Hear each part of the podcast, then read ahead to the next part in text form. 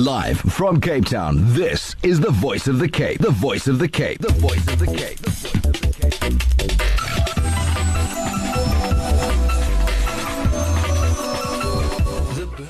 Assalamu alaikum wa rahmatullahi wa barakatuh. This is The Burning Issue. I'm standing in for Ridwan Ahmed, 91.3 FM stereo. Ahmed, I believe it's Ahmed according to uh, Faiz. Thank you for that. 95.8 FM stereo in the Boland. Now, it's an interesting discussion today. Is the an allegiance of Capetonian Muslims to Saudi Arabia's discourse of Islam, and how has the you know quote Saudization Saudization of Islam in the Cape impacted our understanding of politics in the Middle East? Is it an allegiance to that, and also do Islamic universities provide religious education intertwined with their political agendas. Now, if you have an opinion on that, you can call us in 021, but that's probably towards the end of the show. We don't have much time now. 021 3530 SMS 47913 or WhatsApp your comment on 072 238 0712. I'm Yaseen Kippie. Now, the Cape Muslim community over the years has been has had great development in numbers and in religious freedom. With this freedom and with the rise of globalization, it's become a cosmopolitan of various discourses within Islam. The maintenance of an Islamic and Muslim identity from the time of Tuan Yusuf, rahimahullah, to the current myriad of institutions Hope, love, and warmth has been the pathway to unity. But when questions arise of the removal of one group classically rooted in Islam as being out of the fold, as being kuffar, contestations arise and the political motives are questioned. With the rise of graduates from the universities in the Middle East as far back as 1938, the call for reformation has been heeded by many in the Cape and the effects of this call, this call has been seen. But with the plethora of ideologies in, in, the Cape, with specific reference to the engagement in this issue by the contributors to tonight's program, and it's and really important to note, you know, that the contributors to, to tonight's program, it's people who are directly have spoken about the ideology you know, behind Saudi Arabia's discourse and also the discourse of the Cape Muslim community. The question is do we face our allegiance to one brand of Islam? In particular, do we mirror the Islam as propagated by Saudi Arabia? In light of their leadership in, for example, the Arab Islamic Summit held in Riyadh last month, seeing King Salman and Donald Trump taking center stage with the rest of the Middle East watching on. Are religious institutions in the Gulf producing graduates who are intertwined with their political agendas? Why ask these questions? And why am I opening up Pandora's box at a time of intense Islamophobic tension? The answer is simple. As a youth, and for many youth, in order to turn the anger and frustration of the youth to positive action, we must bring the ulama together. We must bring people together to sojourn and to journey through pathways of unity and love to remember the spirit of Islam and to engage the inward and the outer of the deen in a way that makes the Cape Muslim community an example for all. Following now is pre-recorded interviews with people who have had a direct link with the topic. First up is the historical overview of the discourses of Islam and how it manifested in Cape Town. And that's Dr. Abdul Qadir professor at University of Cape Town. Talal Asad is the son of Muhammad Asad, who suggested that he one should talk about the discourse of Islam. Okay. That there has been a debate and a discussion about what Islam is right from the death of the Prophet. Okay. So basically, since then, there has always been some kind of a disagreement or some kind of, a, and, and I think he, it's, it's a good idea to think about it. There's always been a discussion, there's always been a debate, there's never been a settled position because when there is a settlement, well, you can only have a settlement if you have, you know, God speaking to you directly, or yeah. you have the settlement when the prophet when, and the prophet is there that he says. Now, because we Muslims believe that there is no prophet after the prophet Muhammad yes. that's why you don't, you can't have a definitive position that this is Islam or that is Islam. From an outside perspective, maybe from an anthropological perspective, people go to, uh, you know, if they had parachuted in uh, in 18th century uh, you know, in South Africa or 19th century in South Africa, then they would have said, oh, Islam looks like this. But Talal Asad said, basically, start looking at the discussions that are going on among Muslims, and you will see that there are some kind of debates going on. Now, with that kind of background, you need to say, okay, where does this start from? I think it can be traced to the work of Ahmed Davids, who wrote on the mosques of Bo-Kaap. He started writing about the establishment of mosques as institution all the way, you know, before the beginning of the 19th century, mm-hmm. just when the Dutch East India Company rule was changing to you know Batavian rule and then to the British as such. But at that point in time, people you know, there was already a kind of a contestation among, uh, for example, uh, Tuan Guru, not Tuan Guru. Tuan Guru was like the founder of Islam because he was establishing the first first mosque. Mm. But as soon as he died, there was a dis- disagreement between Ahmad van Bengalen, who was his, successor, who was the successor of Tuan Guru, mm-hmm. and Jan van Boughies, who was the Imam of the Palm Tree Mosque. Okay. And I think it's a good idea to actually look at that history. I mean, we cannot go into the detail, but mm-hmm. I think that one can begin to look at the differences of opinion or the different positions that are taken. And those differences come from a different way that you read a text from the Quran or you read history or you understand your own social background. All of that are filtered into an understanding of Islam. And since that time, you can speak about waves. You know, let me just mention the most important. Yeah. Uh, uh Abu Bakr Effendi, when he was sent by the Ottomans, you know, to come and settle the disputes. Yeah, again, we had a different we had discourses, we have debates. Okay, what is the nature of Islam? He brought a certain kind of modernism. I mean, he didn't call it like that, but one can see that he was promoting, for example, the political participation of Muslims. He was. Then later, when people like Sheikh Shakir uh, uh, Gamieldien came here, he brought in some interesting ideas because he studied with the students of Rashid Rida. Then you think about people who came in from, you know, from an Indian tradition, maybe from the Deobandi ideas, then they came up with the new ideas.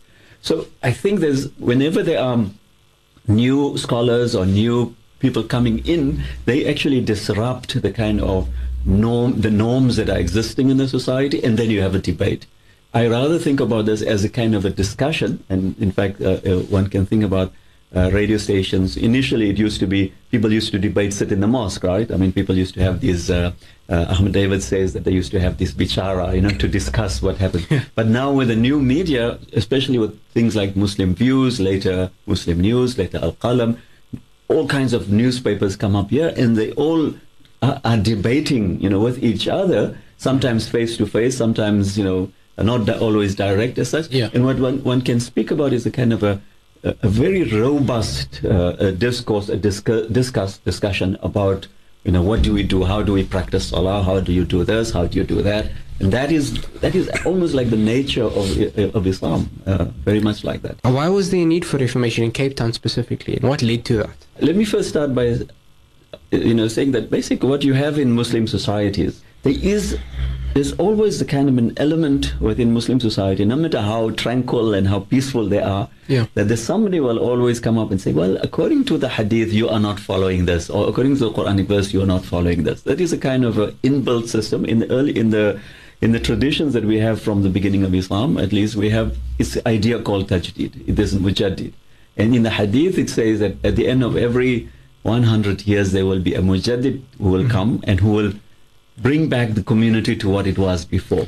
That actually uh, introduces a certain element of a reform mindedness in the society. Okay. There's always a sense of a consciousness that, you know, if something is not right, you can go back to the Quran and the Hadith and actually set it right. Now, this is, this is why I don't necessarily think Cape Town is in any way diff- different from others or South, South Africa. South Africa is in any way different. What you've had is that from the 1960s or 1970s, as uh, students, particularly who have studied either in Cairo or they studied in Medina or who have studied in India, have come back to South Africa, they have challenged the, what we call the traditional practices of their societies. Because traditional practices of societies have developed over 200 to 300 years. If you look at Cape Town, maybe a shorter when you look at uh, you know other places in the in the country. And these practices have been questioned by these young students who come back and say, well, we know this is not what we're supposed to be doing. Now, they are often not necessarily very experienced about understanding the society. And what has happened is that they, they sort of come up here and they say, no, no, we want to set things right as such.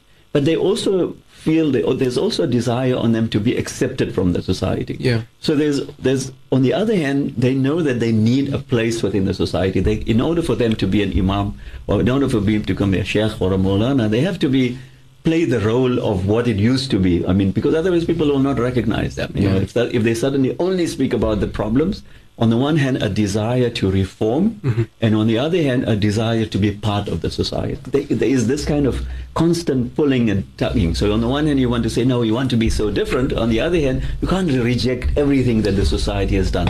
So, sometimes, even against their own uh, intention, they are somehow drawn into following the practices of the society. They often study Salafism only when somebody does something. Yeah. So if you have a debate, I think it was in 2001 or so, you know, where uh, one of the sheikhs uh, said, well, you, you, you, uh, you, know, it is shirk to visit, uh, you know, one of these kramats that you have in Cape Town. Okay. That is, you know, what it was, th- this person said it. I don't want to mention any names right now, but they are in my article if you want to read it. But that kind of a statement, you can actually come in the society and just read it for what it is and make your mind up about what Cape Town is. What we try to do is let's take the history of the individuals, let us look at the biogra- biography of these individuals. So we're not only looking at their engagement at a particular point in time, we're looking at how they have developed over a period of time. So we take somebody like um, uh, Sheikh uh, Tafir Najjar. I mean, we mentioned him as such that if you only look at him when he, as soon as he came back from, uh, Yes. you know, from Cairo, then you forget about the fact that he studied in Medina, then he went to Cairo, then he was here, then he taught for a long period of time, and then he made adjustments into into the tradition. He began to think maybe you know some of the Sufi practices are not so bad after Yeah. all. So I think that when you come in, what we are, what one of the points that we are saying is that don't under, don't understand a social phenomenon, don't understand Salafism only at one during it around one event Okay. but rather look at these individuals, the people who are you know promoting this, look at them over a period of time, then you can see the phenomenon in its broader sense, in its broader perspective, and you won't make a too hasty judgment about individuals. When it comes to the obviously the the previous disagreements between you know the perhaps the first wave of the disagreements, uh, we often found that it was based on the jurisprudence of the law of Islam, which if you look at it from an holistic perspective, you know having the tools of understanding the different madhabs and schools of thought, you know that it, it's easily dispelled sometimes just by saying that it's a mercy follow you know that school of thought. It doesn't change the fact whether you're muslim or not. But nowadays uh, there are discourses of islam uh, that are challenging the very question about whether that constitutes leaving islam or not um, you have the groups called Salafism, and if we can just expand what this is uh, for the listeners, what Sufism is, what Salafism is, what are these, you know, interpretations of the very uh, essence of, of, of, of theology within, within Islam? What is the belief behind that? Uh, and I think that offers a more dangerous, you know, disagreement. I think that really goes to a particular strain of disagreement which has happened in, in the past in Islamic history. Um, you know, when groups come up and they challenge the very belief of another group, and this is what we are seeing here now. And this relates to the, the, the most recent of such developments in the modern period, let's, let's call it the modern period, 18th century, is that Yep. of uh, Muhammad ibn Abdul Wahhab, who emerged as a kind of a reformer, as a mujaddid, but then who claim or who charge that those people who, you know, who went to the uh, the Sufi shrines or who went to visit the graves in a particular way or something like that, that they no longer are Muslim. So he made takfir, what we call takfir on them. And that idea has continued among people who are coming, particularly, not everybody who studies in Saudi Arabia, but particularly people who study in Usuluddin. Yeah. And when they study this type of theology, they think that they, they, they argue that if you if you basically even go to a, a grave of somebody and you um are somehow sit, you know, even if your intention is not like that, that you are somehow compromising your faith or compromising your iman, you're compromising the understanding of tawheed. And, the, and it is that idea that actually begins to debate, like you said, not only on issues of Sharia or issues on fiqh as such, but issues on aqidah. And generally, the, the, uh, most of the Muslims, particularly the Ahlul Sunnah wal Jama'at, traditionally said that, look, when it comes to um, you know matters of belief, uh, we have disagreements, but we basically will limit ourselves to not declaring another person kafir. We basically say that we have a better belief, but we don't necessarily think that you are outside the tradition. And I think that from, uh, particularly coming out from Saudi Arabia, their understanding of Tawheed, particularly the oneness of God, has gone, I think, to an extreme degree to the extent that they, for example, they would say, and you can read that from many of the books, for example, that when you, once you accept Islam, you have to also accept the laws of Islam. Now, for some reason or the other, that if you feel that an, a law in this case is, uh, you know, it doesn't come directly from Islam, or that you think that, you know, for some reason or the other, that you will think that maybe the law needs to be changed or it needs to be developed, that means they will declare that you are rejecting the law of God. That means you are making shirk. Yeah. You are taking the South African government as a partner to Allah, associating partners with Allah, because it doesn't give any scope to an understanding of how the Sharia may be interpreted from one place to another. There has been different interpretations. There are different conditions that give. Mm-hmm. So they don't give any kind of. A, a, they just simply impute that. They just simply suggest that. Well, if you do, if you accept another law, that means you are taking that person as an ilah, as a god, and therefore you are you are kafir. Basically, that kind of an argument stops any discussion because mm-hmm. now you cannot talk with somebody else because he is you don't consider him or her another Muslim anymore. Yeah. I must, though, add that not everybody who is a Salafi actually follows that position, but it is a trend that that has been promoted in, in the various books of the of the Saudi uh, Saudi Saudi government. The Saudi government has been promoting. If you look at the, um, uh, the books of Kitab al-Tawheed of uh, Muhammad Abdul Wahab, it's very clear there. It doesn't leave any kind of compromise on yeah. what is the under- meaning of belief, what is the understanding of you know of the Sharia as such, and I think that has created two clear boundaries between people who are here, uh, people who are Muslims and those who are not. And in many cases, in extreme cases like ISIS, it, it, what it leads to is that the uh, takfir of the whole of the Muslim Ummah. Now, it's been a couple of years since, you know, uh, a number of those people have been, you know, integrated within society and one of the points that was made in, in the articles by yourself as well as Dr. Yunus Dumbe was that it wasn't initially a Salafi movement, mm-hmm. but it was the spread of ideas and, and you know gradually bringing people into that. But now we see a number of institutions coming who are explicitly known as Salafi uh, institutions, and they are proud about that, you know, because of the definition of Salafism, meaning let's go back to that first three generations, let's purify Islam from what they call, you know, the new Jahili period. Would you say it's now a movement and it's much more effective now than it was perhaps 20 or 30 years ago? I don't think in South Africa it is yet a movement. I don't see it okay. um, because they have not that been able to establish themselves. And that is, you know, I may be wrong about that, so I'm hoping that people will correct me on this one.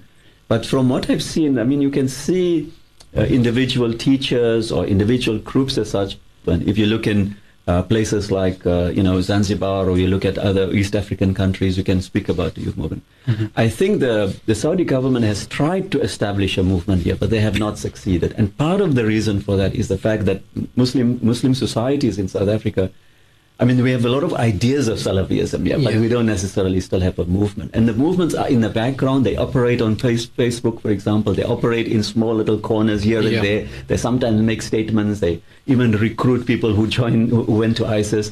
But they're not necessarily, yet, yet we cannot speak about them as a big movement. And that has, it is partly to do with the establishment of Muslim societies in South Africa across the breadth. There isn't really a, a need, a dependency on Saudi money so when you look at other many okay. other countries, for example, Saudi, the Saudi government pours a lot of money in the in the country and then gets support. I'll give you a good example of that in um, in Johannesburg, because the Saudis put a, the Saudi government put a, a, lot of money in the building of a mosque in Houghton. Mm-hmm. And that is often how in many other countries they basically start. So they will establish a masjid, and then when, as soon as they finish the building of the mosque, or at least it came towards the end of the mosque, they decided, okay, they want to they want to appoint an imam. And they and the local community said, no, no, we don't appoint imam, we'll appoint imam. And the Saudi then government decided to withdraw. Now, I think that I'm just giving one simple example, but if you look at many places as such, what happens is that the Saudis do support people and then they establish a movement. Yeah. Once that catapults into a larger group, for example, then you basically have a lot of disruption in the society. What has been that unwillingness to compromise to have the Salafi movement in Cape Town, you know, uh, from the Muslim community, and what role has the various Sufi movements, you know, different turuq played uh, in maintaining that traditional understanding and practice of Islam in Cape Town. Mm.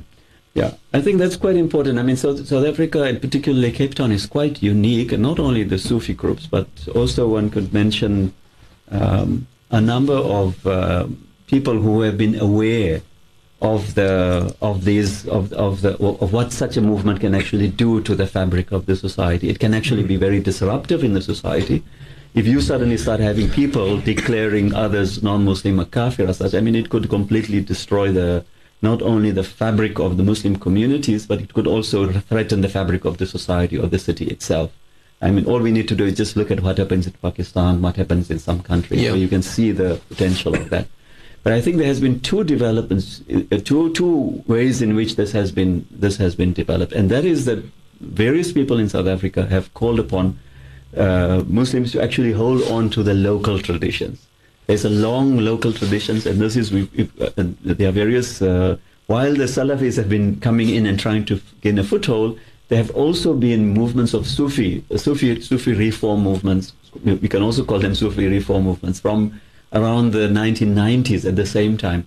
And they have sort of uh, uh, uh used, they have basically uh, emphasized the fact that the communities, at least the practices in, in Cape Town, are not necessarily against Islam, but they are part of a longer Sufi tradition. So that that response, particularly from somebody like Sheikh uh, Siraj Hendrik, has actually you know, uh, reinforce that tradition. Other people like uh, Imam Rashid Umar, Dr. Rashid Umar from Claremont Main Road Mosque have actually emphasized the cultural traditions in Cape Town. Mm-hmm. Even though the cultural traditions, I think, in a way, you know, are sort of uh, dwindling because of the, you know, because of the change in the society. But various people have actually emphasized that. So I think that has been the resistance. But I think one should also recognize that what is it that you know ga- gains support? Why, why is it that Salafism um, you know, gets support. Not on the one hand, like I mentioned, part of it is to do with the with the, with the fact that there is a lot of financial support, or you know, social and political support from Saudi Arabia. But also, Salafism also appeals to a very strong individualism within within Islamic tradition. Yes. Because to be a Salafi means you don't follow anybody else. Okay. And so to be a Salafi means that I'm only going to read the Quran myself, the Hadith myself. I don't necessarily need to be part of the community, part of the society.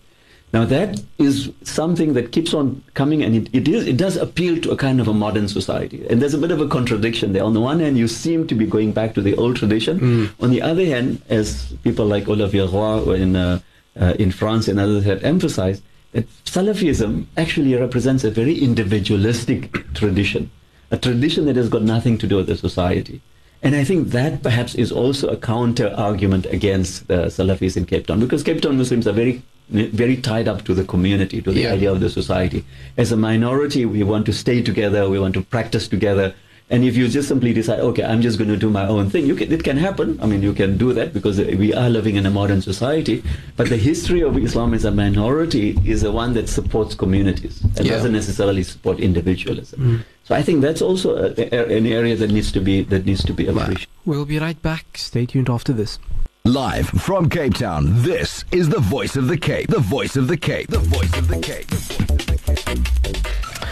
Assalamu alaikum and welcome back to Burning Issue. We now listen to an interview pre-recorded with local uh, prominent scholar Sheikh Fakhruddin Uwaisi, the head of Department of Islamic Studies at IPSA, as well as a senior lecturer at the Medina Institute. Take a listen we have a number of institutions, Muslim institutions in the world, and uh, it's always been seen where people send their children, uh, students to the Middle East and Saudi Arabia, in particular, as well as Egypt, to these institutions.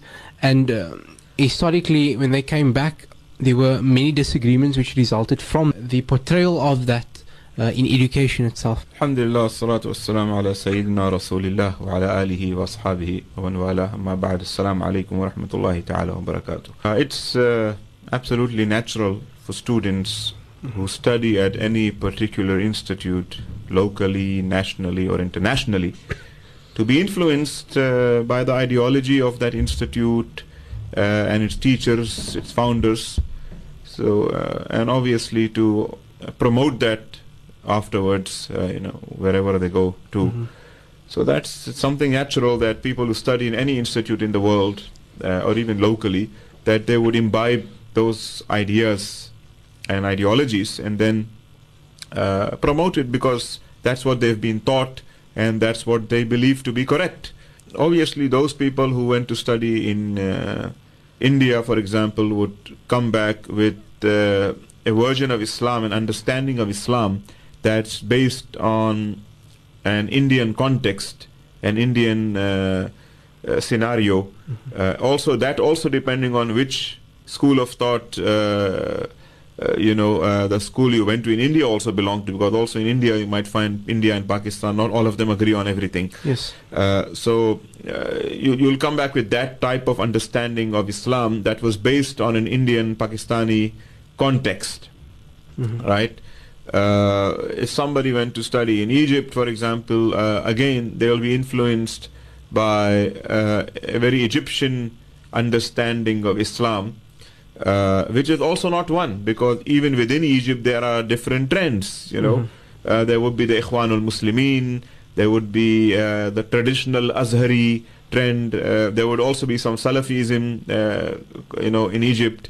Uh, tasawwuf, you know, tariqas, you know. So you find different people coming back with different trends. In, in historically in Cape Town, for example, we have some. We had somebody like the marhum Sheikh Saleh Din who went to study in Egypt, uh, but he, he came back with a very tasawwuf uh, orientated understanding and uh, tariqa because that's what he found in Egypt. Uh, while you had somebody like the marhum Sheikh Shakir Gamieldien who studied under a very uh, kind of modernist, uh, you know, uh, if you may use the term, uh, Mu'tazila, you know, uh, understanding of Islam, which was dominant in Egypt at the, in the, at that time in the 1930s and 40s. Now, having grown up in Saudi Arabia, you Uh-huh. know, and having There stayed there for uh, many years, Yeah. um, how has your experience been with uh, the ulama itself? Well, yeah, I, I was yes, you know, I was, grew up eight, 18 years in Saudi Arabia. So, uh, well, uh, look, uh, Saudi Arabia, as I mentioned, you know, the religious establishment there, the official one, uh, you know, is dominated by the Wahhabi Salafi ideology. In fact, not dominated, but completely controlled Yes. by that school of thought. But uh, that doesn't mean that they are the only ones there. Saudi Arabia traditionally uh, has had many mazhab. But uh, since the last uh, 60 years, of course, the Wahhabi ideology dominates. Uh, with regards to uh, you know the political climate there, uh, yes, how do the ulama deal with the political circumstances there? Well, by and large, uh, like in most countries, uh, you know, the ulama are basically uh, they go with the policy of the government, you know, uh, and uh, you don't have much instances of ulama speaking out against the government. Uh, but you do find that trend as well, which is nowadays uh, referred to as the Ikhwani trend. Yes. So you, you do find some ulama critical of the government, but that also depends how critical. There are those who are critical of the system that's from within the system. Yes. So they're not against the system, but they call for reforms and they call for change, uh, and that is more. Yes, but And then there are those who are completely against Yeah. the government and subservice, you know, subservice. Uh, and uh, that, that is a bit of the problematic ones, and Mm-hmm. some of those people are in jail as well. you know how it affects us in Cape Town. You know, people send the their, their, their children or the students uh, to the university there, and uh, when they come back, does it mean that they will be intertwined with the political agenda?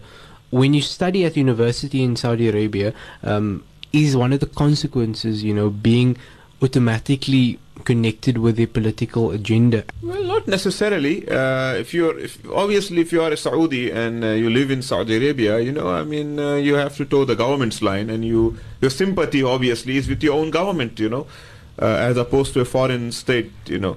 But as for foreigners who study in Saudi universities, are they required to follow Saudi foreign policy or Saudi politics and everything? No, they're not. Even Saudi Arabia doesn't necessarily expect that, you know, from every graduate of the universities that they have to be supporting Saudi Arabia in everything. You know, uh, that's their personal choice. If they feel Saudi Arabia is doing the right thing, uh, then they should support them. If they feel that Saudi Arabia is not doing the right thing, then they don't have to support them. Uh, so there- there's no obligation, you know, uh, on anyone who studied anywhere to support that. It doesn't mean if you studied in the Azhar, uh, you have to support the Egyptian government in everything. Or if you studied in uh, the USA, you have to support the American government in everything. Yes. Uh, that, that that's a personal choice that you have to make based on you know what is right and what is wrong, uh, according to your understanding of events. People who studied in Saudi universities and otherwise uh, who have been influenced by Salafism, for example, have maybe promoted it here. Um, uh, by and large, uh, I feel that uh, the Salafi Wahhabi impact on Cape Town is still very small. You know, it's still very small. You know, it's uh, it's not big. You know, it's it's uh, the Cape Muslims. Uh, you know, uh, are still strongly uh, you know Sunni Shafi'i. Mm-hmm. You know, uh, with a lot of uh, still very attached to the, their tasawwuf practices. You know, uh, which has been the, the hallmark of Islam here for 350 years. You know, Islam in the Cape has always been the opposite of what Salafis wanted to be. You know, Islam in the Cape has always been about uh, mawluds and azkar and du'as and and and you know uh, your, your your awliya and your, your ulama and and uh, very strongly connected to the Shafi'i mazhab and so. Uh, to try to uproot that as the Salafis want to do, it's going to be a very difficult job for them. Yeah. Uh, and I don't see any benefit in it, anyways. Uh, but uh, with that said, you know, uh, the Salafism or Wahhabism has had an impact, you know.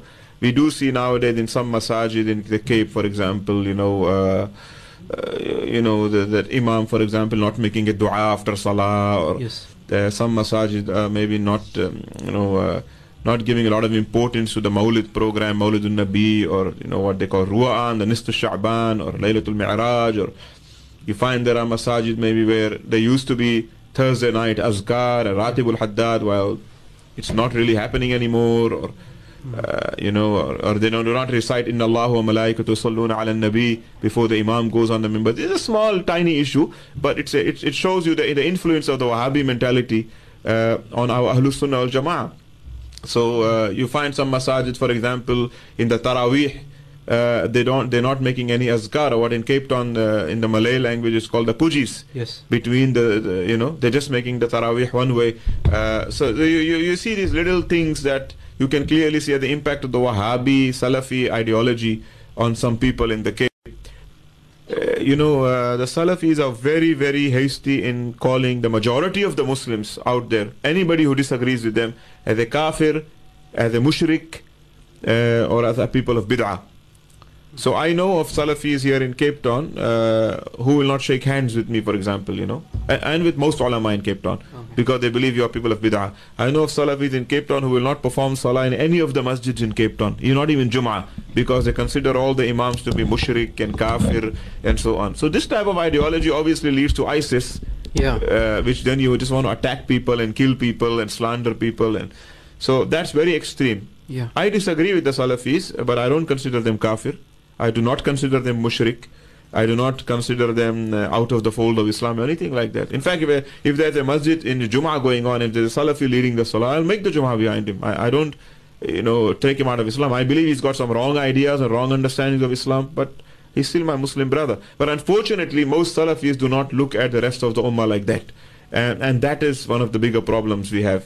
More than the ideas of Salafism, it's the methodology and approach and attitude that many Salafis, Wahhabis have with the rest of the Ummah. Um, what is the what is the solution, long term solution? Because um, many times people in the religious fraternity are are not willing to actually come to the forefront to sit at the table and to discuss these issues uh, with uh, adab al-ikhtilaf, you know, or they just don't want to speak about it. Yeah, adab al-ikhtilaf is important. Uh, you can have your opinion. You know, if you if you don't want to make the Mawlid and Nabi, fine, don't make it. No problem. You know, it doesn't make you a, take you out of the fold of Islam.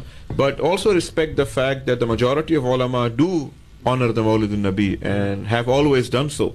And it's it's a valid opinion, you know, and you cannot force and stop other people from doing it or condemn them and attack them and mock them and so on.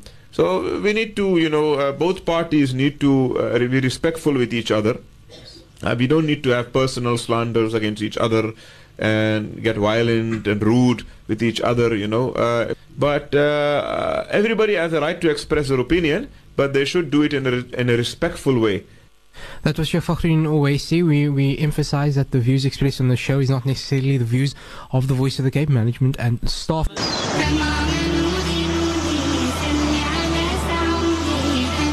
Voice of the Cape, 91.3 FM stereo.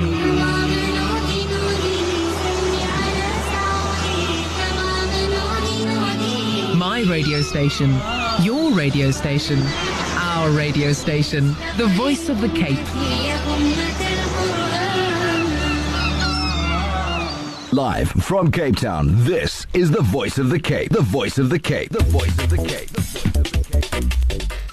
Assalamu alaikum wa rahmatullahi wa and welcome back to Burning Issue. The topic tonight, the allegiance of Capetonian Muslims to Saudi Arabia's discourse of Islam and all Islamic universities, um, you know, providing religious education intertwined with their political agendas. Now, I, I must note that the discussion tonight on Burning Issue is involves specific individuals on the specific topic. You know, it's not the broad topic about Salafism versus Sufism, but it is how this has influenced the community, the current, you know, different opinions and also the current condition, and also a pathway in order to bring unity. Now, that's the spirit of Islam. That's what we need to go back to embrace the spirit of Islam. And this is what it's about. And we have to know that the purpose is also to remove reductionism, which is a major problem that we have. We need to represent people correctly. That is the ethic of Islam. We represent people correctly and we unite with, you know, the rahmah and the mahabba of Islam. But for now, we listen to Sheikh Sa'dullah Khan, the CEO of Islamic College and also the former Imam of Masjid al-Quds. In terms of its influence, uh, the influence of, of the different discourses within Islam uh, that uh, you know um, emerged um, throughout the centuries and culminating in the, in, in the 20th century, uh, and how did that affect the narrative of the Muslims in Cape Town when it, when not not when it first started, but in the 20th century itself? Bismillah ar-Rahman ar-Rahim. I think it's important to know that throughout history, the political authorities very often determined prevalent in the societies where our, where our students go and learn and the political um, discourse in that area, the political slant does impact how people uh, uh, see things. So you'll find, for example, much more, um, for want of a better word, we are all Muslims. I mean, we're Wahhabi, Salafi, Sunni, Shia, if I'm concerned, they are Muslims. We differ amongst ourselves. However, you'll find a stronger brand of Salafism, of Wahhabism, coming often from the Saudi graduates, not so much from the Egyptian graduates, though there may be some among them too. Then you get some of them who are Sufistically inclined, but coming from Medina. But is that the, the strand of Islam being taught there? So there are political and religious influences, uh, religious because of the way some of our people are taught in a political environment where they come from.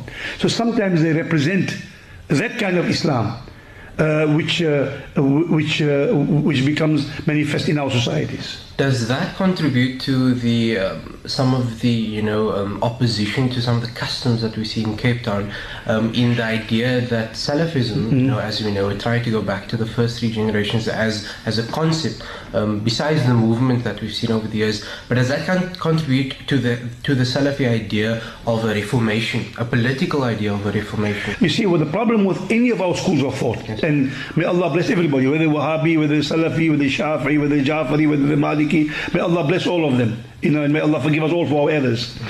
But what happens is the dominance of one, the idea is mutually exclusive, that we have, we represent the true Islam. Now when you say, for example, back to the Quran and Sunnah, it's a Salafi idea. Okay. It's the idea of Salaf. And we all follow the Salaf. But doesn't make me a Salafi. Yes. Through Islam. Back to the Quran and Sunnah. So where do you think the Sufis go to? You may differ with their approach. Your approach or the, the, the, the pretext with which you approach the text may differ. Yes, yes. They invoke the same verses. Everyone goes back to the original. It's how we justify what we manifest today. So that's very, very important to understand. So I think, yes, uh, there has been a tremendous impact and it's creating quite a bit of havoc in the sense that it's almost not only trying to purify something, yeah. it's also undermining what you've been doing to say this is wrong. To understand that in, in South Africa, in Cape Town in particular, there were parts where Jum'ah was banned, where Salah in public was banned. Yeah. People got together to make zikr. I do know that those circumstances don't exist anymore. I do understand that. Mm-hmm. However, it was those practices which were not contrary to Islam. That you are going to Quran and Sunnah, others are not. What I'm saying, what is required is to realize that there has been an impact. How through the centuries, not only Salafism, Sufism itself. There were some positive influences, some negative influences. They were there. When they brought uh, Abu Bakr Effendi here, it caused a split between Hanafi and Shafi'i. Mm-hmm. It was not because of Hanafi or Shafi'i school of thought. It was maybe a machination of the imperialists at that time to split the Muslims. I don't know. Mm-hmm. I'm saying, but it's not because Hanafi is bad or Shafi'i is bad or Salafi is bad, but how it becomes dominant in manifesting itself as a mutually exclusive. Os as recht, yes. die the deen. That I got a problem with.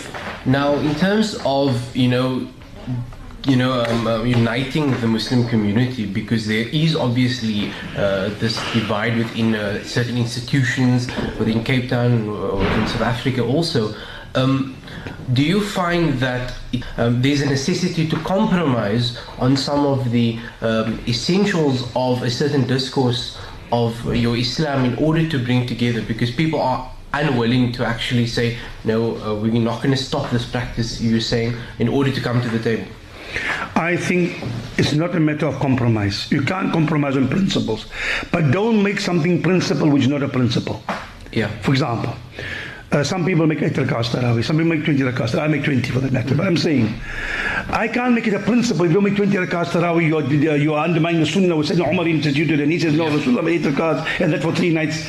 Don't make things a principle which are not principle. Yeah. In some mosques, you, you don't wear a cap, they don't let you lead the prayer. Some mosques, your length is not, your beard is not length, they don't let you lead prayer, Some for mosques, example. if you don't stand up for salawat, Salawat, they have a problem with so it. that's a problem. For example, yeah. the issue, issue, is not only tolerance, because tolerance I can tolerate you and still hate you. It's not tolerance, it's appreciation. Yes. I have an appreciation. Appreciation for these people's genuineness and in what they are doing. If somebody makes 20 rakats instead of 8 rakats tarawih, he's making 12. If you believe extra rakats, it's qiyamul layl for Allah. Good.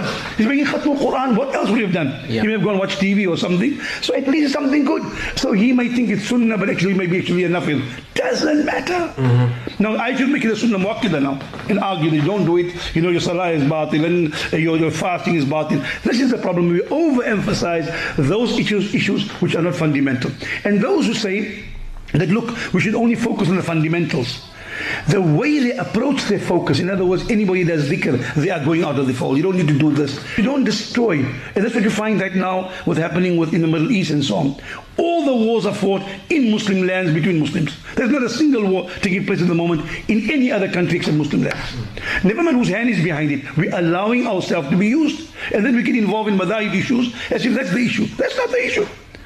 If Syria, if Syria is using chemical weapons, which has not been proven by them, but if it is, Saddam Hussein used it not because he was Sunni, but because he was bad. Yeah. He used it on Kurdish Shafi'ites. Yeah. Not because he was a Sunni Yeah. or he was Hanafi, but because he's a bad leader. So, now what happens is that's played out.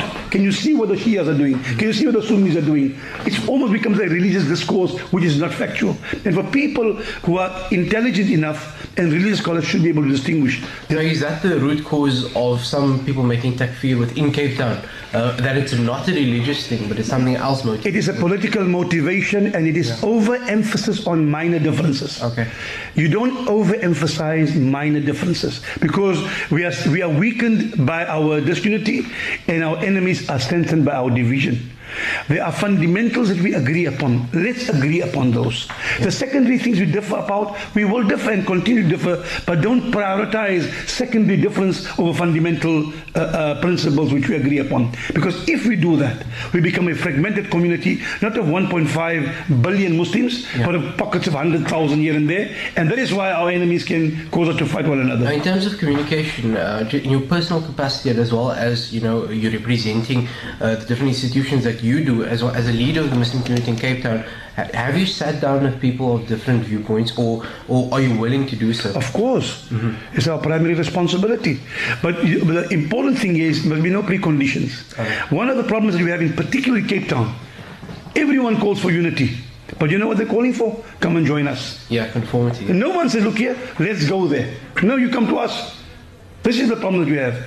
So the issue here is not so much the calling for unity. Everybody, I can guarantee you, ask this question, everyone will say the same thing. No, of course we want unity. What do you mean by unity? I'm saying, what are the fundamental principles? When you're talking about unity, we're talking about a cause greater than ourselves. Yes. We're talking also must remember Islam invites to the way ud'u ila sabili rabbik. Allah doesn't call you to a point, He calls you to a path. And different people are at different points in that pathway. So perhaps we feel we are more right than others. There's a tendency, to, sometimes arrogance, uh, sometimes I don't know, it's just uh, narrow-mindedness. But I think the people with a larger capacity, generosity of spirit, with a larger understanding, are generally more accommodating. They also have the ability to uh, acknowledge that people do have good intentions. Even if they do something wrong in the name of religion, for example, then you guide them. Yeah. You advise them. You see, If somebody swears me on the phone consistently, I don't blow up the phone. Yeah. I stop speaking. I don't condemn the phone as haram. Mm. T- TV has good programs and bad programs. TV in itself is not haram. It's what it shows on there that can be haram. I can switch it on and switch it off. What we tend to do now is to discard the entire thing, the entire legacy. Every culture thing we did. People, you know, they did the best they could, but they were misguided. No, they were not misguided. If they didn't do what they did, we wouldn't have had Islam today here. Yeah. By the permission of Allah that we have the Islam, but I mean the efforts. So I think there needs to be an appreciation, a culture of appreciation to realize that there are differing perspectives, that if there are clear cut, distinct elements where people are saying things kufr openly, acknowledged by the majority of scholars throughout history as kufr, then you can say these people the fold of Islam. Other than that, withhold. Don't suddenly call people whom you call Muslim all the time, kafir now, which you haven't called for 100, 200 years. Suddenly now you do it. And then the timing of when you do it is linked to some events in the Middle East. Yeah. Look at the madhahib differences. Why is it peaking right now? What has happened in the madhahib issues now that has become dominant? Suddenly Saudi Arabia attacks Yemen. Be, we became involved in a, embroiled. And then the other last point I want to make, we are very critical of what is being done by the Israelis destroying sites. How many sites have been destroyed by ISIS? Where is the outcry? Yeah. The blowing up of mosques, the blowing up of Nabi Yunus' uh, masjid where he was buried. The, the, Maqabir, and these are factual things that are on, on the websites of the Muslims, not in CNN news reports. Yeah. So we know these things have happened. Where is the outcry? Yeah. When the Zionists destroy one mosque, we protest, which we should. Hundreds of places have been destroyed. Yeah. So the legacy is gone. When you remove the legacy, you remove the historical reality. I don't say if people go there and do wrong things, arrest them, stop them, ban them if you have to. You don't blow up the place. And the last point is this, I think is very important for us to reflect upon the fact that we need to have a degree of sympathy. مثل المؤمنين في توادهم وتراحمهم وتعاطفهم كمثل الجسد. If any Muslim gets hurt, even the Rasul spoke about an animal getting hurt, about a woman saved from the hellfire because she uh, gave water to an animal, Yeah. to an animal, and she was a sinful woman, and because of the act of mercy towards not a human being or a non-human being, to an animal, I mean, to uh, not uh, I mean, Muslim or non-Muslim, to a non-human being, and Allah granted her Jannah. Where is that compassion? Where is that Sunnah in dealing with people like ourselves? And finally, we come from a culture where we know Christians have an element of shirk in their belief. Yeah. Yet we call them Ahlul Kitab. The Jews, they don't have element of shirk in their belief, but we differ with them though our laws of um, of of of, uh, of slaughter and sacrifice and some of the values are similar because of the similar background of the legacy from Musa alayhi salam. But the point I'm making is we differ. Yet we call them Ahlul Kitab. How come we can have that kind of approach to people with elements of shirk in their belief? Within our own we call people kafir on the basis of bid'ah. Something is seriously wrong here. So we need to take a look at how we pass judgment, why we say what we say, how we say it, and to look at the sincerity with which we say what we are saying. So I, I say yes, I'm more than willing with any people mm-hmm. to be able to work with ta'awanu ala al-birri wa taqwa, with anybody, Muslim or non-Muslim, for the sake of that which is righteousness and lead to Allah consciousness. So this is my view. If that does not happen, if uh, unity does not occur with everyone coming to the table, what do you see the future of Islam in Cape Town to be? Then each one on their own, wherever they are, because they are sincere. Yes. to look into the heart and see what they can manifest of Islam as beauty. Inna Allah jamilun yuhibbul jamal. Show the beauty. Even if you are Salafi, if you Sufi, you Jafari or Zaidi or Hanbali or whatever you call yourself. Yeah. Because call yourself Muslim first. Begin with that. When somebody asks you who you are, I'm Muslim. Begin with that. End with that. Okay, whether you're Salafi and you're Hanafi or whatever, Deobandi, that's your own thing. When anybody asks you, what are you? I'm a Muslim. What is Yaseen? He's a Muslim. Mm-hmm. I don't say he's a Salafi Muslim or a Sufi Muslim. Once we do that, the bond of brotherhood will emerge. And you know what? The errors that I make, you may be able, because you love me, because I care for you, care for me. I'll see your life because you did out of love. Mm-hmm. Not because you're discounting me, attacking me from your mimbar and you haven't seen me before in your life. Yeah. You'd rather love me and say, look here, Sadhu is but deviating. Let me speak to him. He's a good guy. He's my brother. He loves me. I love him. For the sake of Allah, he'll see my love. Hmm. We don't see that. We, we live in a world that yes, we love, and we see a world where the impression of our religion is one of violence and one of hatred. Is the very antithesis of Al-Islam. Assalamu alaikum. That was a package by Sheikh Saad This is bringing people together so that we can promote peace, discussion, and also the removal of reductionism, which is when you hear one point from someone who disagrees with you and you harbor on that, that is actually a cancer that prevents further discussion. If you have an, you know, a very uh, strong belief that someone is kafir, let's think about what the, that there's a difference of opinion within the community, and we we are discussing all all of the various opinions. But after the break, we'll be talking to Sheikh Mohammed West, who lived in Saudi Arabia and also studied at the Medina University. Live from Cape Town, this is the voice of the Cape. The voice of the Cape. The voice of the Cape. The voice of the Cape. Assalamu alaikum, welcome back to Burning Issue. And now take a listen to the interview with Sheikh Mohammed West, the Imam at the Burhanul Islam Masjid, as well as a graduate from the Medina University representing custodians of, of the, the, the two uh, sanctuaries of, of Mecca and Medina, the Haram of Mecca and obviously uh, the Masjid al-Nabawi. Um, how do we view our connection, you know, and our allegiance to Saudi Arabia as our representative, you know, amidst all of this political um, issues that are currently happening? أعوذ بالله من الشيطان الرجيم بسم الله الرحمن الرحيم الحمد لله رب العالمين والصلاة والسلام على أشرف المرسلين سيدنا محمد وعلى آله وصحبه أجمعين جزاك الله خير Thanks for having me and السلام عليكم This question about uh, disunity and uh, differences that we find in the Ummah, we know it's a big problem. We know both locally um, in our whole tiny community here in Cape Town and then globally, it's, it's a major problem the Ummah is faced with, and it seems to be uh, getting worse and worse to the point where we know uh, war and violence is being fought in virtually every Muslim land between Muslims, Muslim against Muslim, uh, and we've gone so far away from the Quranic of, together on the Allah subhanahu wa ta'ala. And a big part of that is links back with political differences. And uh, before we actually get into the, the, the details, I must mention that really the beginning of the splintering of the Ummah began from political differences. The first sect to emerge, the Khawarij, was a political sect initially and then transformed into a theological sect. The first, um, the Shia Sunni split, the origins of it was a political uh, issue that eventually became a theological issue. So politics and the issue of political um, uh, differences of, of, of, views politically has always been a flashpoint of, of, of, contention that eventually becomes very serious and very dangerous. And is perhaps the most controversial area um, that one can talk about. And there will be strong opinions as you listen to this, this, this, this interview. You'd have strong opinions in favor, strong opinions against. Uh, and we should not become uh, angry or upset or disunited on that, but it's, it's, it's something to be discussed. There's no one answer, and no one solution for all these issues, but it's just to discuss and to, to get clarity. I mean, subhanAllah, we look at the Sahaba, Sayyidina Uthman, he was killed because a political group disagreed with him, Sayyidina Ali, uh, Hussein radiallahu anh. So these great, great personalities were not spared um, from, uh, uh, you know, incorrect political views. Then subhanAllah, you know, us 1,500 years later, uh, we so much, even so much more uh, in the in the in the fighting line than that. So we enter this area with, with a great deal of caution, but it is a controversial issue, and everyone we all have our political views.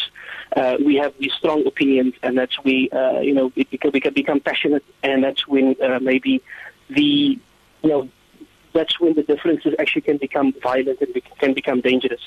So we, we enter this area with that kind of understanding. When with this discussion as to Saudi Arabia itself and the current political uh, landscape that we find ourselves in, firstly, no country, no um, alim, no movement, no group, no institution can lay claim to Islam. Islam is bigger than all of us. Islam, the only one that can represent Islam is the Quran of Allah subhanahu wa ta'ala and the Sunnah of the Prophet sallallahu Only the Nabi sallallahu can we point to him and say, if you want to see Islam, that's Islam. Look at what the Prophet says and does. That is Islam. What I do, what Sheikh so-and-so does, what the MJC does, what Saudi Arabia does, we are all just part of this ummah Sometimes we are in line with the Ummah, sometimes we're out of line with the Ummah. We don't represent Islam. None of us can be the custodians and the, um, the representatives of this deen. It's beyond us. We will come, Islam always remain. It's, it's the universal religion, the sun, the moon, all of, all of that is part of Islam, the obedience to Allah subhanahu wa ta'ala. So Saudi Arabia, they have a very important position in our Ummah, being that they are the custodians of, of Makkah and Medina It is our Qibla. It is the place we will turn to for Hajj. Uh, and Allah has given them a great responsibility. Uh, but having said that, they do not hold a position where they are the, leaders of this ummah. And I don't think fairly to say they don't claim that either. They don't. They have not made the claim that, that they are the the custodians of Islam, custodians of the, the Haramain. Yes, yes, indeed. Um, but the Quraysh, were the non-Muslims in the time of the Prophet, they were the custodians of the Kaaba as well. So we don't uh, equate custodianship of the Haramain as leadership um, or representatives of the Deen. There is an expectation, of course, from the Muslim Ummah that those who are looking after the holy sites should play a greater degree of leadership. And similarly, you look at the Imam. We don't say that Imam needs to fix all the problems of the community. We don't say he's the representative of Islam, but we expect from him to play a greater deal, uh, a, great, a greater uh, um, uh, position in the, in the in fixing problems. And we would love to see our Muslim countries, and Saudi Arabia in particular, playing a leadership for the Ummah to be uh, uh, to, to, to represent us in a good manner. Um, but I don't think Saudi Arabia, you know, they take that position as our representatives, and I don't think they even lay claim to that. They don't say we are the custodians of Islam. They don't. They don't put themselves in that position, and they've got their own um, political agenda, their own sovereign issues that they deal with, which is, you know, for us to be naive to think that they their uh, um, policies are based on the betterment of Ummah. That's obviously not the case. We all know that. And uh, if you have that uh, idea, you'll be really disappointed if you expect to go to Saudi Arabia for the first time. You're going to expect the grandkids of the Sahaba living the way of the Sahaba. That's not, that's not what you're going to find, unfortunately. In terms of the religious education stuff, you yourself have studied in, in, in Saudi Arabia. Um, you, you, you've lived there for, for quite a while as well. Um, in terms of the, the, um, the, the, the discourse, and we, we, we do recognize that oftentimes there are disagreements within the ideological framework of, of the, what the discourse of Islam is, and, and you know um, disagreements on, on sometimes fundamental issues.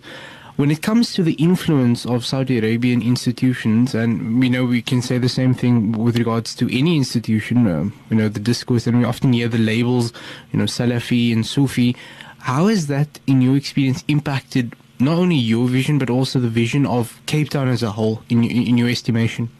Yes, um, the you know there's a much bigger issue in terms of perhaps uh, the political views of, of a government or the, the, views of the government versus the independence of the ulama and the ulama themselves, their own views and, and, and the products that the students have, products of an institution. Um, it's, it's just natural that those, what, whichever institution you study, not only in the Islamic context, you study at UCT, you study at Stellenbosch, um, you would have an affinity with that institution. I mean, this is where you, your, your alma mater, this is where you came from. You will have a great deal of respect for your teachers um, your, you know, we can never get away from our own personal bias, our own personal upbringing, and our personal views. And every institution will have their views. Every institution will um, take a certain stance on certain issues, and and and the students that come from there would, would lean to it. If they either either they'll fully endorse it and they would go on to their own communities and teach that, or they would lean to it or sympathize with it in a certain degree myself being a, a, a product of the, uh, the Islamic University of Medina, I'm very grateful for having the opportunity, some of the best years of my life to spend there, um, being able to learn from some of the greatest minds in the world, uh, recognized globally as some of the best minds in the world um, in, in the field of, of Islamic studies. Um, you know, you, you, you are very grateful for that. And Alhamdulillah, I mean, I can maybe talk a little bit about uh, the culture of Islamic University of Medina. Anyone that has studied there or is studying there will tell you, um, you know, what it's like, uh, there is always this uh, view, and I, have heard it before. I went to Medina, while I was there, after I was there. Um, there's this fear that you get indoctrinated almost, that you will be force-fed an ideology and it's gonna, you know, you would lose your objectivity. Uh, that's not, not that's not the case. I would say any more than any other university. I, was fortunate to study at UCT as well at the Islamic at, at uh, UNISA at UNISA as well. So I've been to a few universities uh, in my uh, in, my short life so far, and I would say the Islamic University of Medina no different to to any other institution. Yes, definitely they draw the line in the sand and they've got certain opinions. They will opinions. And these opinions and these discourses, especially when we talk about the Islamic discourses here, it goes beyond Saudi Arabia. Saudi Arabia just barely 100 years old. Um, these debates, Salafi, Sufi, Sunni, Shi'i, um, Ash'ari, Maturidi, Asari, all these different uh, issues, the madhab issues, uh, go well beyond, you know, this, the beginnings of Saudi Arabia. And the scholars of the Islamic University of Medina and the scholars of Saudi Arabia, they've taken a position uh, on certain issues.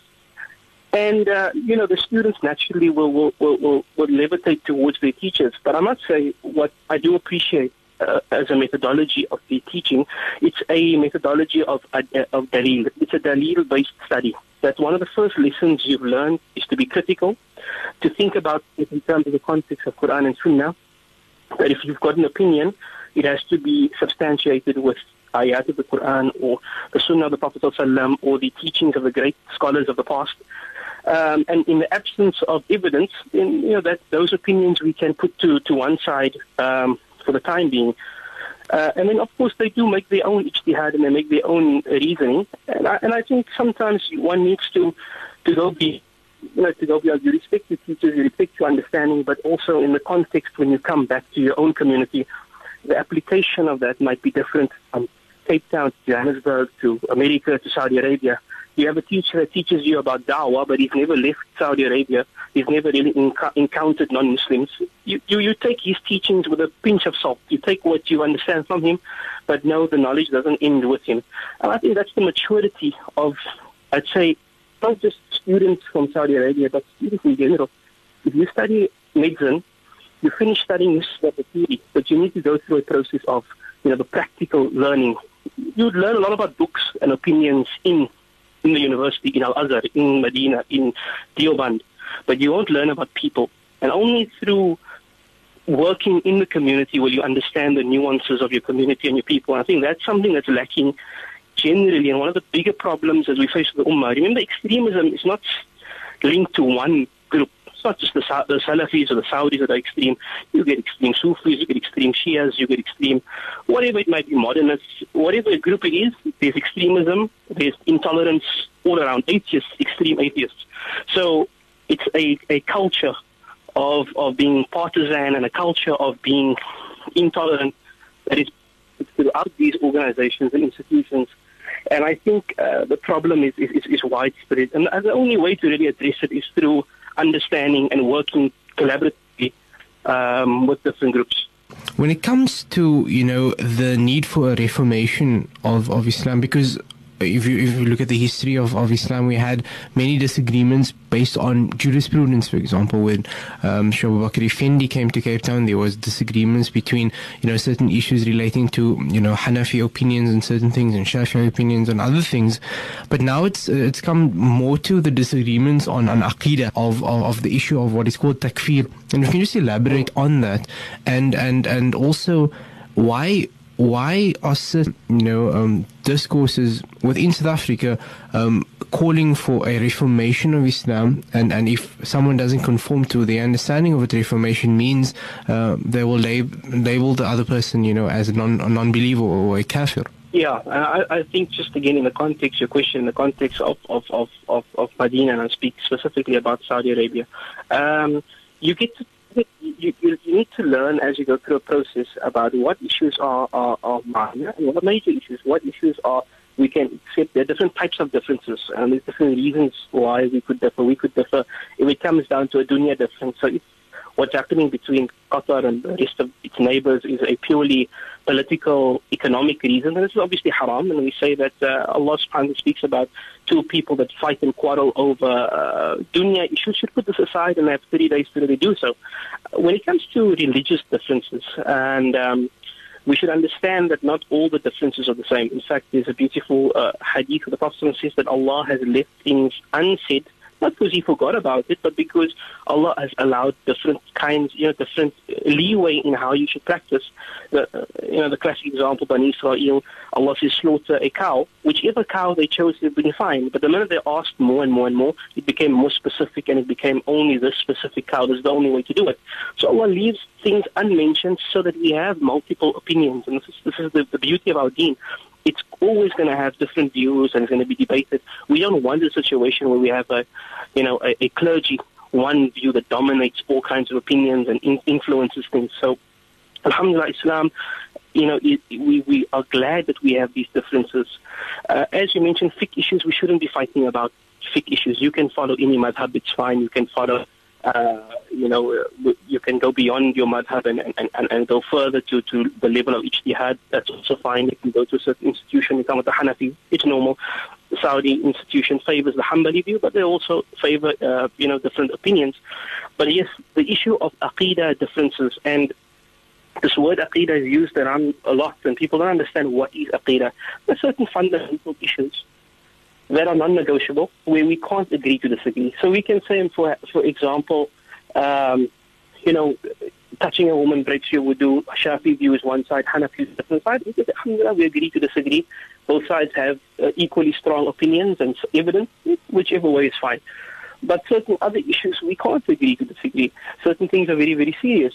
And again, you can have you know, major differences with your neighbor. You could be a Christian neighbor, major differences, but you're still able to get along and live together amicably and have a level of respect.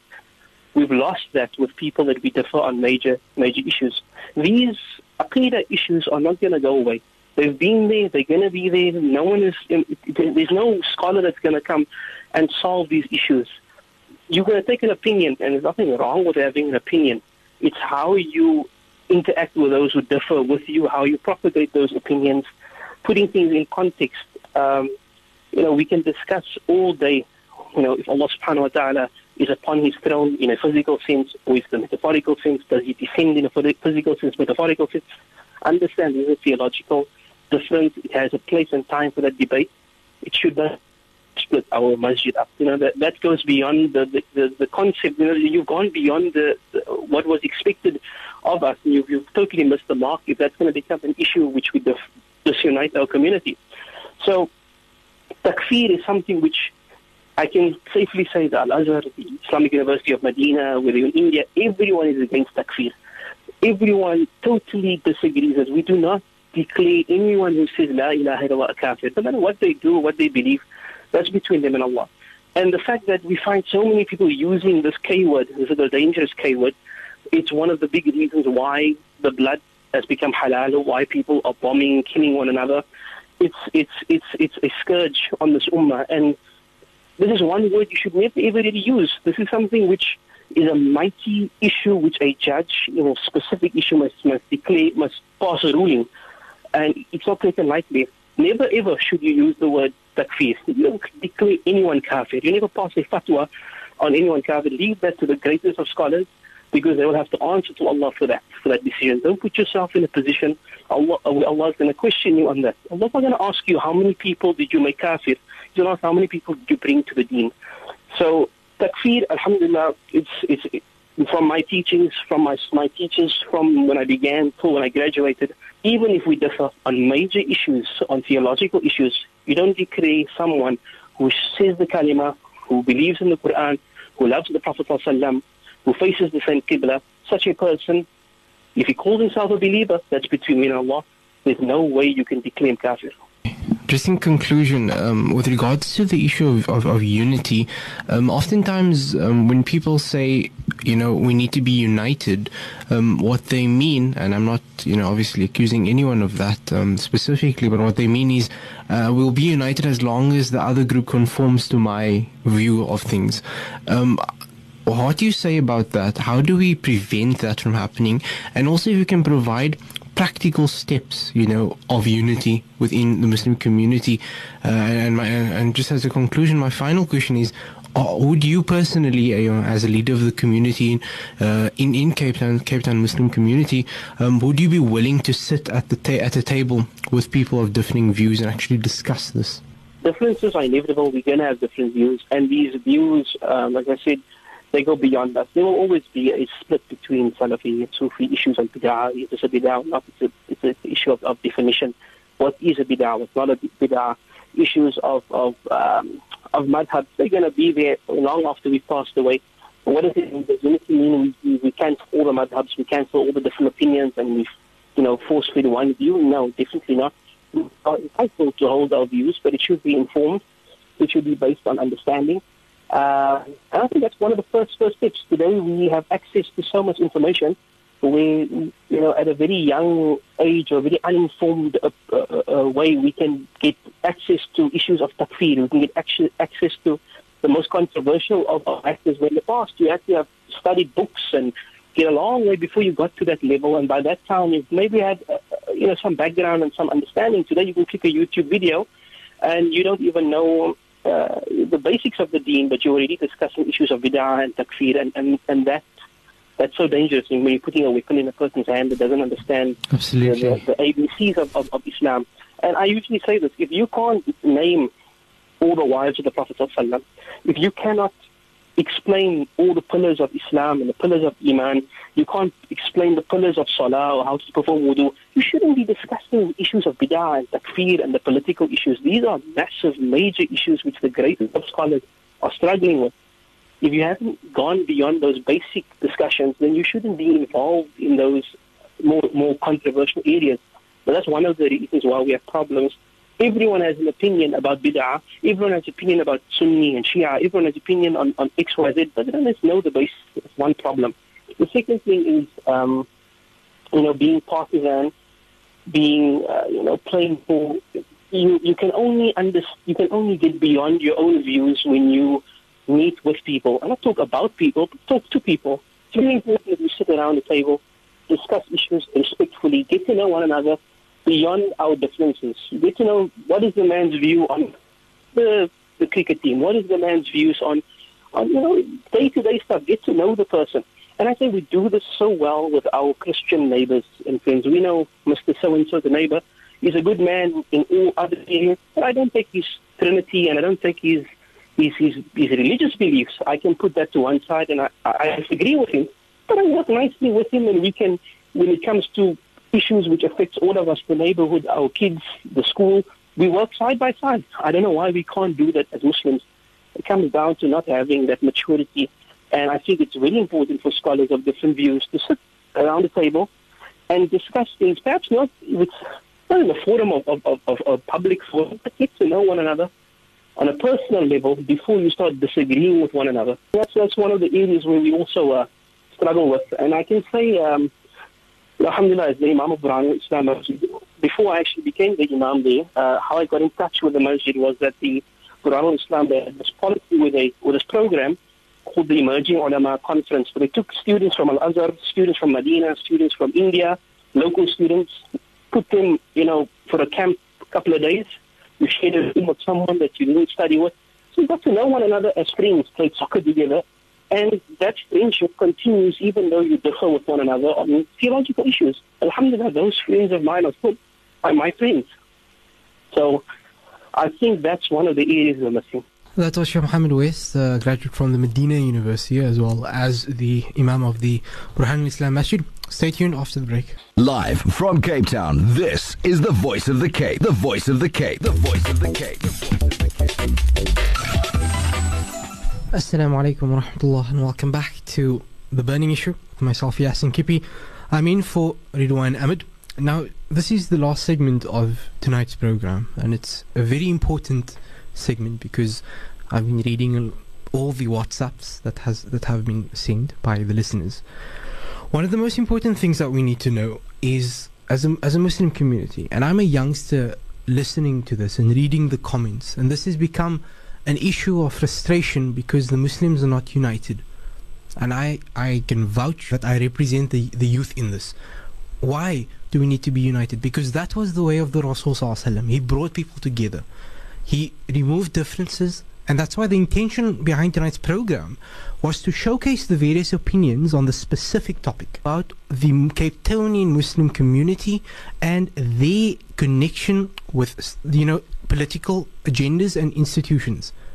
But more importantly, what are the pathways to unity among Capetonian Muslims? This is what we must all want. Unity does not mean conformity. We've represented the various views, alhamdulillah. And those who contributed all agree that the path to unity is dialogue with good character, love and mercy. You know, tahabu, have mutual love. That's what the Prophet ﷺ said, Ar-Rahimun yarhamuhum ar-Rahman, tabaraka ta'ala. Those who show mercy will receive mercy. Irhamu man fil ard, yarhamkum man fil sama. Have mercy on those on earth, and mercy will descend upon you. The solution is to prevent extremism from all sides. And you may, people mention extreme Sufis, extreme Salafis. Sure, but is that Islam? When ISIS bombs, do we say they represent all the Muslims? The question is, are we going to be contributors to the unity among the Muslimin? While the rest of the world, as the Prophet ﷺ said, are feasting upon the Muslim world, you know, like people at a, a dinner table or supper table, we preventing that unity from coming place? And that's why Shaykh Muhammad West at the end, he said, you know, that when if you don't know the basics, then don't talk about these topics. And that's why Imam Malik radiallahu anh said, rahimahullah, he said, you know, to have debating and quarreling about religious issues among the awam, people who are not schooled in this, the, the you know the details, it's haram. But what we are bringing is the ulama. How do we build unity? We need to be mature when we, when we, when we understand things, not to harbor on a point that one of the sheikhs mentioned. Who says it? It's about what is being said. That we are, our allegiance is to Allah and the Rasul and then this is the path to, to, to unity.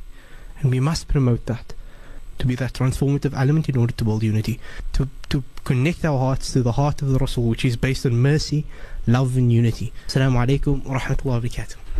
The Voice of the Cape, 91.3 FM stereo.